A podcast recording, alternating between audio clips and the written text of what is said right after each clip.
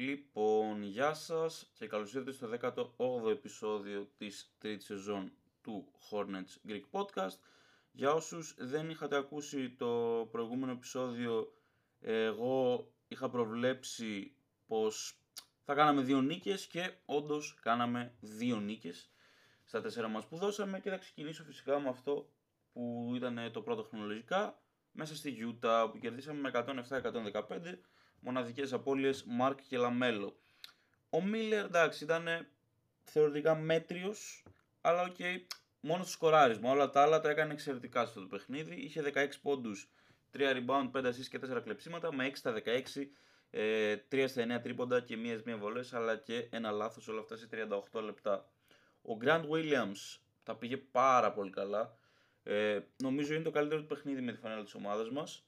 24 πόντι, 2 assist και ένα κλέψιμο με 7 στα 16, 6 στα 11 τρίποντα και 4 4 βολές, όλα αυτά 27 λεπτά και έβαλε κάποια πολύ μεγάλα σουτ στο τέλος στην τέταρτη περίοδο.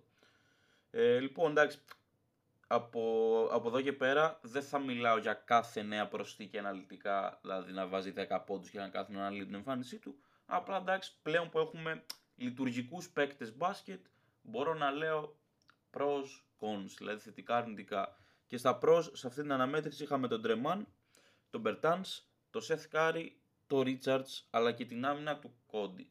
Ε, ο Μπερτάνς δυστυχώς είχε τραυματιστεί και είχε μείνει έξω για δύο παιχνίδια, αν θυμάμαι καλά. Ενώ αρνητικό, μοναδικό είναι η άμυνα, η επίθεση, με συγχωρείτε, του Κόντι. BP, Bridges, 26 πόντι, 14 rebound και 4 assists, δηλαδή double-double, με 10 στα 20, 4 στα 6 τρίποντα και 2 4 βολές, αλλά και ένα λάθος όλα αυτά 41 λεπτά. Ναι, παιδιά, εντάξει, γενικά ο Bridges με εξαίρεση λίγα παιχνίδια είναι φανταστικός στο τελευταίο διάστημα. Ε, μέχρι την αναμέτρηση στη Utah είχε 3 BP στα τελευταία 4 παιχνίδια. WP Misic, 4 πόντοι, 2 rebound και 8 assist με 1 στα 9, 0 στα 3 τρίποντα και 2 4 βολές, αλλά και 2 λάθη όλα αυτά σε 20 λεπτά. Ε, ναι, απλά ήταν σε κακή βραδιά στο σκοράρισμα και γενικά θα δείτε ότι αυτό το προβληματάκι το έχουμε. Και εντάξει, μπορώ να πω ότι κλαίω και από την ανησυχία, αλλά OK, okay, όπως και να το κάνουμε, είναι λίγο παράξενα τα πράγματα και αυτό που με πήρε αυτό το παιχνίδι είναι ότι συνέχισε να παίρνει σουτ μέχρι και στα κλάτσα, ενώ ήταν ξεκάθαρα σε τραγική βραδιά, έτσι. Εντάξει, δεν ήμουν και εξάλλου μαζί του, αλλά okay, θα μπορούσε να μας έχει κοστίσει. Επίσης, αξίζει να πούμε ότι σε αυτό το παιχνίδι είχε παιδιά τραγική διαιτησία. Ε, εντάξει, άμα τυχόν ακούει το επεισόδιο ο φίλος που έχει τη σελίδα των Jazz. Ε, ναι, δεν υπονοώ ότι είστε σαν το Miami ας πούμε ή σαν τους Lakers, αλλά έτυχε σε αυτό το παιχνίδι να σφυρίξει πάρα πολύ έδρα διαιτησία. Πολλά calls πήγανε με το μέρος των Jazz και ναι, θα μπορούσε να μας έχει στοιχήσει και αυτό, γιατί για ένα σημείο το momentum πήγε με τους Jazz εξαιτίας διαιτησίας. Τέλος πάντων, μετά Πάμε στο Golden State όπου χάνουμε για πρώτη φορά με τις νέες προσθήκες με 97-84. Σε ένα παιχνίδι που είδαμε τους Μάρκ, Λαμέλο και Μπερτάνς να μην παίζουν, δηλαδή προσθέθηκε ο Μπερτάνς στη λίστα με τις απώλειες. Ο Bridges ήταν ο καλύτερος μας παίκτης, αλλά πάλι δεν μπορώ να τον ονομάσω BP.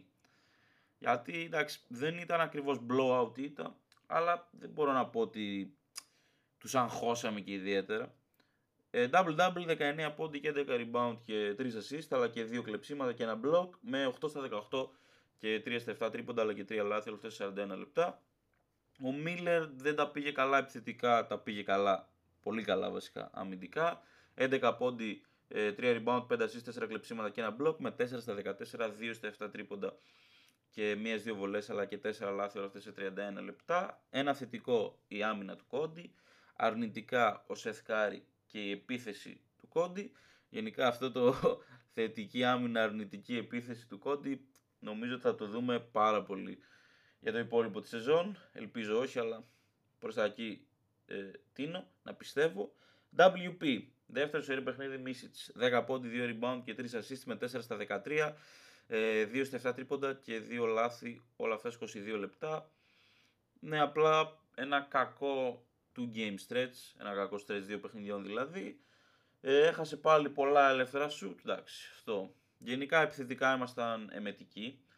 29 πόντους στο πρώτο ημίχρονο και είχα γράψει εδώ πέρα ότι αυτό πρέπει να είναι ένα αρνητικό ρεκόρ ή κάτι τέτοιο. Ναι, σίγουρα δεν είναι από τη στιγμή που υπάρχει το μάτι στο Μιλγόκι που θα σχολιάσουμε πιο μετά. Και το σκορ, παιδιά, εντάξει, θυμίζει ξεκάθαρα παιχνίδι στις αρχές των ε, 2000, ξέρω εγώ, 2001, 2002, ναι.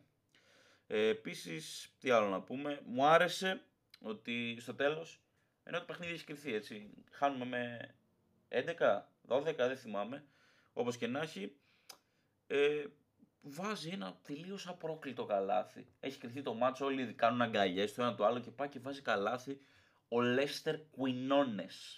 Από την G League, έτσι, ένας τελείως τυχαίος.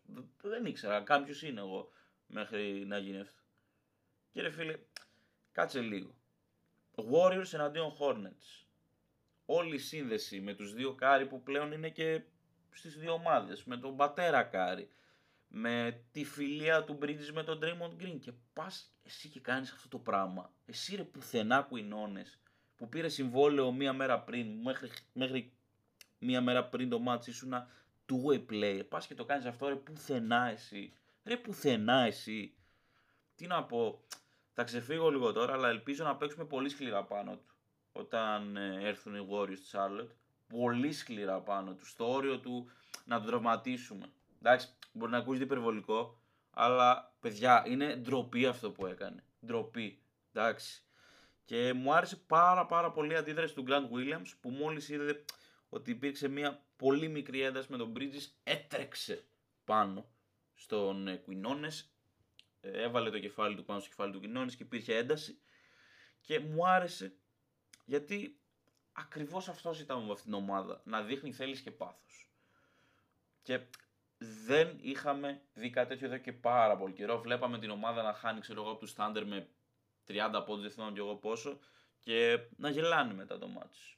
Όχι ο Λαμέλο, που γελούσε ο PJ και ο Ρίτσαρτς επειδή ήταν το Κεντάκι μαζί με το Σέι, που παιδιά εντάξει, άμα χάναμε με 5 πόντους, δεν θα σας έλεγε κανείς μη γελάσει. Όταν χάνεις με 30 πόντους, δεν πρέπει να ε, μένεις έτσι.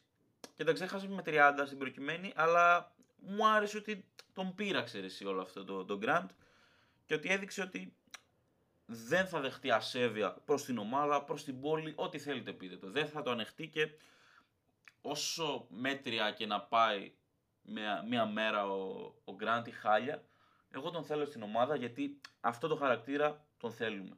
Τον θέλουμε με τα χίλια. Ωραία, επόμενο παιχνίδι. Ε, μέσα στο Portland, πάλι εμετικό μπάσκετ. Νίκη με 80-93, σε ένα παιχνίδι που εκτός από τους ε, τρεις που δεν παίξαν στο προηγούμενο, δεν έπαιξε ούτε σε Εθκάρη. Ο Bridges, παιδιά, ο Bridges καταφέρνει ακόμα και όταν είναι ψηλομέτριος να έχει πάρα πολύ καλά νούμερα. Double-double εδώ πέρα, 18 πόντι, 10 rebound, μία assist και ένα κλέψιμο με 8 στα 18, 2 στα 6 τρίποντα και 0 στις μία βολές, αλλά και 4 λάθη, όλα αυτά σε 39 λεπτά. Ε, Δυστυχώς ο Μπράντον Μίλλερ έχει πολύ καιρό να κάνει μια εμφάνιση που να λες: Πω, πω, ναι, ρε φίλε αυτόν που τον παίκτη το λατρεύω, αυτόν τον παίκτη τον πιστεύω. Εντάξει, έτσι και τον πιστεύουμε, αλλά θέλω να πω ότι είναι πολύ πιο ήσυχο τελευταίο διάστημα από τότε που ήρθαν οι νέες προσθήκες. Επειδή εντάξει, δεν πρέπει να. Δεν χρειάζεται βασικά να παίρνει και ε, τόσο μεγάλο φορτίο ευθύνης πάνω του. Οπότε ναι, δεν ήταν ούτε άσχημος ούτε κάτι το εντυπωσιακό. 17 πόντι, 4 rebound, ε, μία assist και δύο κλεψίματα με 8 στα 18, 1 στα 6 τρίποντα και 5 λάθη. Όλα αυτά σε 38 λεπτά θετικά. Μίσιτς, ε, Κόντι, ο οποίος Κόντι έκανε και double-double 11 πόντι 10 assist, οι οποίοι 10 assist είναι και career high για τον ίδιο. Αρνητικό ο Grant, εντάξει. BP, Richards, είναι το πρώτο που παίρνει τη φετινή σεζόν, με double-double 21 πόντι, 10 rebound, 2 κλεψίματα και 3 block. Όλα αυτά με 8 στα 11 και 5 σε 7 βολές σε 32 λεπτά. WP McGowan, 4 πόντι, 4 rebound και μία assist και ένα block με 1 στα 3 και 0 στα 1 τρίποντα αλλά και 2-2 βολές όλα αυτά σε 20 λεπτά. Ε, εντάξει, πιο πολύ το παίρνει το WP επειδή δεν είχε το impact που περιμένω από έναν παίκτη όταν παίζει 20 λεπτά και ακριβώς το ίδιο που σας είπα ισχύει και για αυτό το παιχνίδι ακριβώς το ίδιο που σας είπα πριν με Warriors δηλαδή ότι ήταν λες και βλέπω ένα παιχνίδι του 2002 εντάξει, μας πόνεσαν τα μάτια, αλλά θα πάρουμε το W εννοείται. OK, okay, respect για την άμυνα. Και να πω και το άλλο ότι το Portland, παιδιά, δεν θα έβαζε πάνω από 50 πόντους. Δεν είναι καν υπερβολή αυτό που λέω, άμα δεν υπήρχαν όλα αυτά τα χαμένα rebound. Γιατί πήρανε πάρα πολλά επιθετικά rebound. OK, okay, αυτό. Και πάμε στο τελευταίο παιχνίδι της εβδομάδας που είναι το πιο ανησυχητικό. Αυτό που okay, ήθελα να το δω live και με πήρε ύπνος κατά τις 3 παρά 3 ώρα ήταν το match και ξυπνάω αρχικά στις 6.30. Και λέω εντάξει θα κοιμηθώ λίγο ακόμα αφού δεν έχω δει το σκορ να το δω έτσι και να είμαι πιο γεμάτος για την επόμενη μέρα από άψη ενέργειας. Και ξυπνάω 8.30 ας πούμε. Okay. Κοιμήθηκα δηλαδή ένα εξάρο και ξυπνάω. Ξεκινάει το παιχνίδι, η ομάδα ξεκινάει μπροστά 4-9, κάτι τέτοιο, 4-11 δεν θυμάμαι. Και λέω, μα λες να κερδίσουμε, λες πάλι. Και απλά πάθαμε ένα τρελό blackout, το οποίο blackout ε, δεν καταφέραμε ποτέ να το αντιστρέψουμε. Ήταν με κατεβασμένα χέρια, 123-85, σε ένα παιχνίδι που έπαιξε και ο Μπερτάνς και ο Σεθκάρη. Ε, okay, απαράδεκτη εμφάνιση. Δεν έχω να προσάψω ούτε ένα θετικό. Ε, βάλαμε 26 πόντους στο πρώτο ημίχρονο. Αηδία, πραγματικά αηδία. Δηλαδή, οριακά πρέπει κάποιος να τους πει παιδες, ξέρετε τι, αυτό δεν επιτρέπεται σε αγώνα NBA. Δεν επιτρέπεται. Πρέπει να το δουλέψετε λίγο. Ε, και okay, έκανε τον τεμπούτο του με την ομάδα μας, το οποίο ήταν και το τελευταίο του παιχνίδι, επειδή έγινε wave μετά ή τέλος πάντων release κάτι τέτοιο, ο Marquis Bolden, ο οποίος είχε ένα rebound σε 5 λεπτά. Και αυτά είναι τα μόνα στατιστικά που θα αναφέρω από παίκτη που δεν πήρε το WP, γιατί εντάξει BP δεν έχουμε απολύτως κανέναν. Και εντάξει, ο Bolden έπαιξε μόνο τα 5 λεπτά που έπαιξε και πήρε το ένα rebound, ήταν όλα garbage λεπτά δηλαδή στο τέλος που okay, είχε κρυθεί. WP, Misits. 2 πόντι και 3 assist με 1 στα 4 και 0 στα 2 τρίποντα αλλά και δύο λάθη, όλα αυτά σε 17 λεπτά. Και είναι αυτό που σας έλεγα και για το McGowan's. Δεν είναι τόσο εμετική εμφάνιση, αλλά είναι ότι ερφίλε έπαιξες 17 λεπτά και έχεις 2 πόντους και 3 assist. Ε, εντάξει, ήταν δύσκολο πραγματικά, πολύ δύσκολο να αποφασίσω ποιος θα πάρει το ε, WP, αλλά στατιστικά ήταν ξεκάθαρα αυτός που το άξιζε. Ωραία. Ε, θέλω κάτι να πω το οποίο το είχα γράψει και μετά το παιχνίδι με τους Bucks ότι θα το έκανα αντρές στο επεισόδιο αυτό. Παρόλο που ο Clifford με πολύ λίγες προσθήκες, που πολύ λίγες, εντάξει, ήταν πολλές προσθήκες, απλά θέλω να πω ότι δεν ήταν ότι πήρε τον Draymond Green και τον Gobert, πήρες τώρα τον Dreman, τον Misic, τον Seth Curry, τον Grant Williams και τον Bertans. Από αυτούς τους πέντε ε, έχουμε έναν πολύ καλό αμυντικό, τον Grant Williams. Όλοι οι άλλοι δεν είναι κάτι το απίστευτο στο αμυντικό κομμάτι. Αλλά έχει καταφέρει με αυτές τις προσθήκες να κάνει, πώς να το πω, μια τρελή μεταμόρφωση στην άμυνα της ομάδας. Δηλαδή το βλέπετε κι εσείς πέρα από το παιχνίδι με τους Bucks, Μασικά μέχρι το παιχνίδι με τους Bucks η ομάδα μας ήταν η νούμερο ένα άμυνα στη λίγα μετά τις, ε, τα ντεμπούτα των, ε, των νέων μας παικτών. Ναι. Αλλά παιδιά, δυστυχώς η επίθεση είναι σοκαριστική. Και δεν το λέω με την καλή έννοια, είναι σοκαριστικά κακή. Είναι σοκαριστικά κακή. Δεν υπάρχει καμία απολύτως δικαιολογία για να μην βάλεις 100 πόντους σε τρία συνεχόμενα παιχνίδια. 100 πόντους, δεν μιλάμε για 110 και 120. 100 πόντους. Και δεν ήσουν ιδιαίτερα κοντά σε κάποια από τα τρία. Έβαλες 93 έβαλες 85 και έβαλες και 84. Έτσι. Ε, ναι, είμαι σχεδόν στο τσακ. Είμαι βασικά κοντά στο 99% να πω ότι ξέρετε τι, ναι, δεν, γιατί το είχα σκεφτεί, είχε περάσει το μυαλό μου, δεν θέλω να δω τον Clifford του χρόνου στην ομάδα, γιατί πραγματικά όταν είδα τις τέσσερις νίκες πέρασε από το μυαλό μου. Αλλά παιδιά, ένας προπονητής που δεν ξέρει να κάνει τίποτα στην επίθεση. Γιατί εντάξει, δεν είναι ότι έχεις το ρόστερ που είχες πριν 10 μέρες, που έπαιζες καλύτερα επιθετικά όλο παραδόξως. Ε, έχεις ένα ρόστερ που, οκ, έχεις πολύ τίμιους επιθετικούς παίκτες αυτή τη στιγμή. Άσχετα από την άμυνα, έτσι. Έχεις τον Miller, έχεις τον Bridges, έχεις τον Seth Curry, τον Tre Mann, τον Grant Williams. Όλοι αυτοί, κατά κύριο λόγο, πέρα από τον Grant και τον Cody Martin, είναι επιθετικοί παίκτες. Δηλαδή το στοιχείο τους είναι η επίθεση. Οπότε δεν επιτρέπεται να κάνουμε τέτοιες εμφανίσεις. Ακόμα και να γυρίσει ο Λαμέλο, εντάξει, προφανώς και θα βελτιωθεί η άμυνα. Ακόμα και να γυρίσει όμως, δεν είναι τόσο καλός ρε παιδιά στην επίθεση. Δηλαδή, ίσως να έπρεπε να γυρίσει ο Λαμέλο για να βγάλω ένα πόρευμα σωστό. Δηλαδή, να παίξει 10 παιχνίδια, 15 υγιή. Δεν ξέρω αν θα συμβεί, δεν νομίζω κιόλας. Ε, Όμως, ακόμα και να γυρνούσε, θα δεχόμουν να, να μείνει ο Clifford μόνο, ας πούμε, άμα η ομάδα ήταν γύρω στο 17 στην επίθεση, 15-20 κάπου εκεί, να μην ήταν bottom 5 επίθεση. Γιατί είναι σοκαριστικό να είσαι bottom 5 επίθεση. Πρέπει να κάνεις τρελά πράγματα στην άμυνα για να σώζεις το bottom 5 στην επίθεση και η άμυνα να ήταν top 5. Δηλαδή, για να με πείσει ο Clifford να τον κρατήσουμε, πρέπει να κάνει transform την ομάδα επιθετικά. Ουσιαστικά. Γιατί στην άμυνα, okay, έκανες μέτριο παιχνίδι εδώ πέρα, αλλά γενικά, όπως σας είπα, τα πήγαινε εξαιρετικά το τελευταίο διάστημα. Επιθετικά είσαι το θέμα. Επιθετικά πρέπει να είσαι bottom 5. Και δεν το έχω τσεκάρει, αλλά είμαι σχεδόν σίγουρος ότι με αυτές τις τρεις εμφανίσεις, παιδιά, ναι, δεν γίνεται να μην δεν είμαστε bottom 5, τουλάχιστον για το διάστημα από τα ντεμπούτα των νέων παικτών και μετά. Αυτό. Θέλω να μου πείτε και εσείς τι γνώμη είστε για τον Clifford. Γιατί okay, είναι κάτι πολύ σημαντικό για το μέλλον της ομάδας. Απ' τη μία, καταλαβαίνω γιατί να θέλετε να του δώσουμε μια ευκαιρία. Απ' την άλλη, άμα του δώσουμε την ευκαιρία και δεν πάει καλά και ξέρω εγώ τον διώξουμε στα μισά της επόμενης σεζόν, ε, θα είναι πολύ μεγάλο λάθος. Οπότε είναι πολύ σημαντική η απόφαση αυτή. Είναι πάρα πάρα πολύ σημαντική η απόφαση κατά με. Και είναι, πραγματικά θέλω να ακούσω τη γνώμη του καθενός από εσάς. Αυτά. Και έρχονται τέσσερα παιχνίδια την ε, επόμενη εβδομάδα. Έχουμε Milwaukee εντός που έχει ρεκόρ 38-21, ξανά Milwaukee. Μετά έχουμε εκτός έδρας στη Φιλαδέλφια με ρεκόρ 33-25, εκτός έδρας στο Toronto με ρεκόρ 22-37 και εντός έδρας με τους Magic με ρεκόρ 33-26.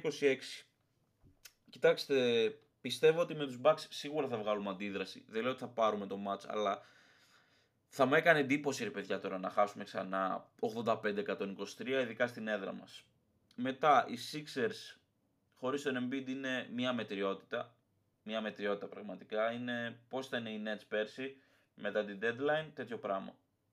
Οπότε είναι πολύ beatable ακόμα και εκτός έδρας. Ε, για playing ξεκάθαρα. Οι Sixers δεν νομίζω να αποφύγουν το playing. Οι Raptors, ok, είναι beatable. Αν δεν κάνω λάθος ήταν και η Βασικά δεν ήταν η πρώτη ομάδα που κερδίσαμε μετά την deadline. Δεν ξέρω καν αν έχουμε παίξει μαζί τους μετά την deadline. Αλλά είναι μια εξαιρετικά beatable ομάδα. OK, okay, γουστάρουμε το Σκότι, αλλά βασικά πρέπει να τους έχουμε κερδίσει. Δώστε μου μισό λεπτό. Το έχω ξεχάσει για κάποιο λόγο. Ναι, ε, όχι, όχι, είχαμε χάσει με 117-123 πριν την deadline.